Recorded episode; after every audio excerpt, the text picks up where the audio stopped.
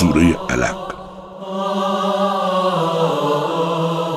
بسم الله الرحمن الرحیم. به نام الله که بخشاینده و با رحمت است. اقرأ باسم ربك الذي خلق. بخوان به نام پروردگارت همان پروردگاری که همه را خلق کرده است. خلق الانسان من علق. همان که آدمی را از لخت خونی آفرید اقرأ وربك الاكرم الذي علم بالقلم. بخوان که پروردگارت از همه بزرگوارتر است.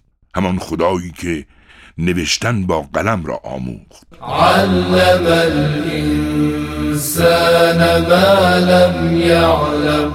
و به انسان آنچه را که نمی‌دانست تعلیم داد.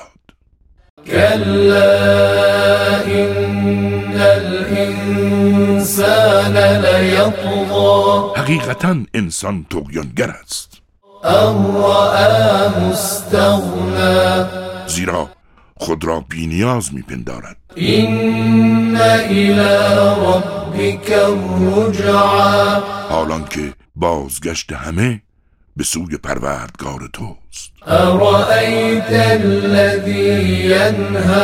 آیا دیدی آن کس را که نهی می کرد عبدا صلى.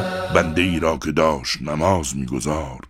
أرأيت إن كان على الهدى أو أمر بالتقوى؟ به من خبر دهید اگر این بنده بر راه هدایت باشد و یا به پرهیزکاری فرمان دهد. أرأيت إن كذب وتولى؟ چه می‌گویی؟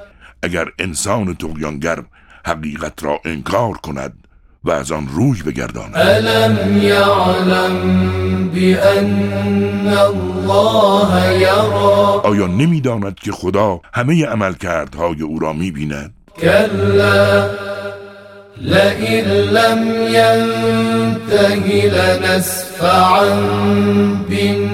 بالناصية. این چنین نیست که میپندارد. اگر از رفتار خیش دست بر ندارد موی جلو سرش را گرفته و به جهنم می‌کشی ناصية كاذبة خاطئة موی جلو سر هر دروغگوی گناهکار را. فليدع ناديه پس هر که را می‌خواهد به فریاد رسی صدا زند. سندع الزبانية ما نیز مأموران جهنم را فرا می‌خوانیم. كلا لا تطعه واسجد واقترب چنان نیست که میپندارد. او را هرگز اطاعت مکن و خدای را سجده نمای و به او نزدیک شو. راست گفت خداوند بلند مرتبه و عظیم. کاری از مؤسسه پیامبر مهر و رحمت صلی الله علیه و آله و سلم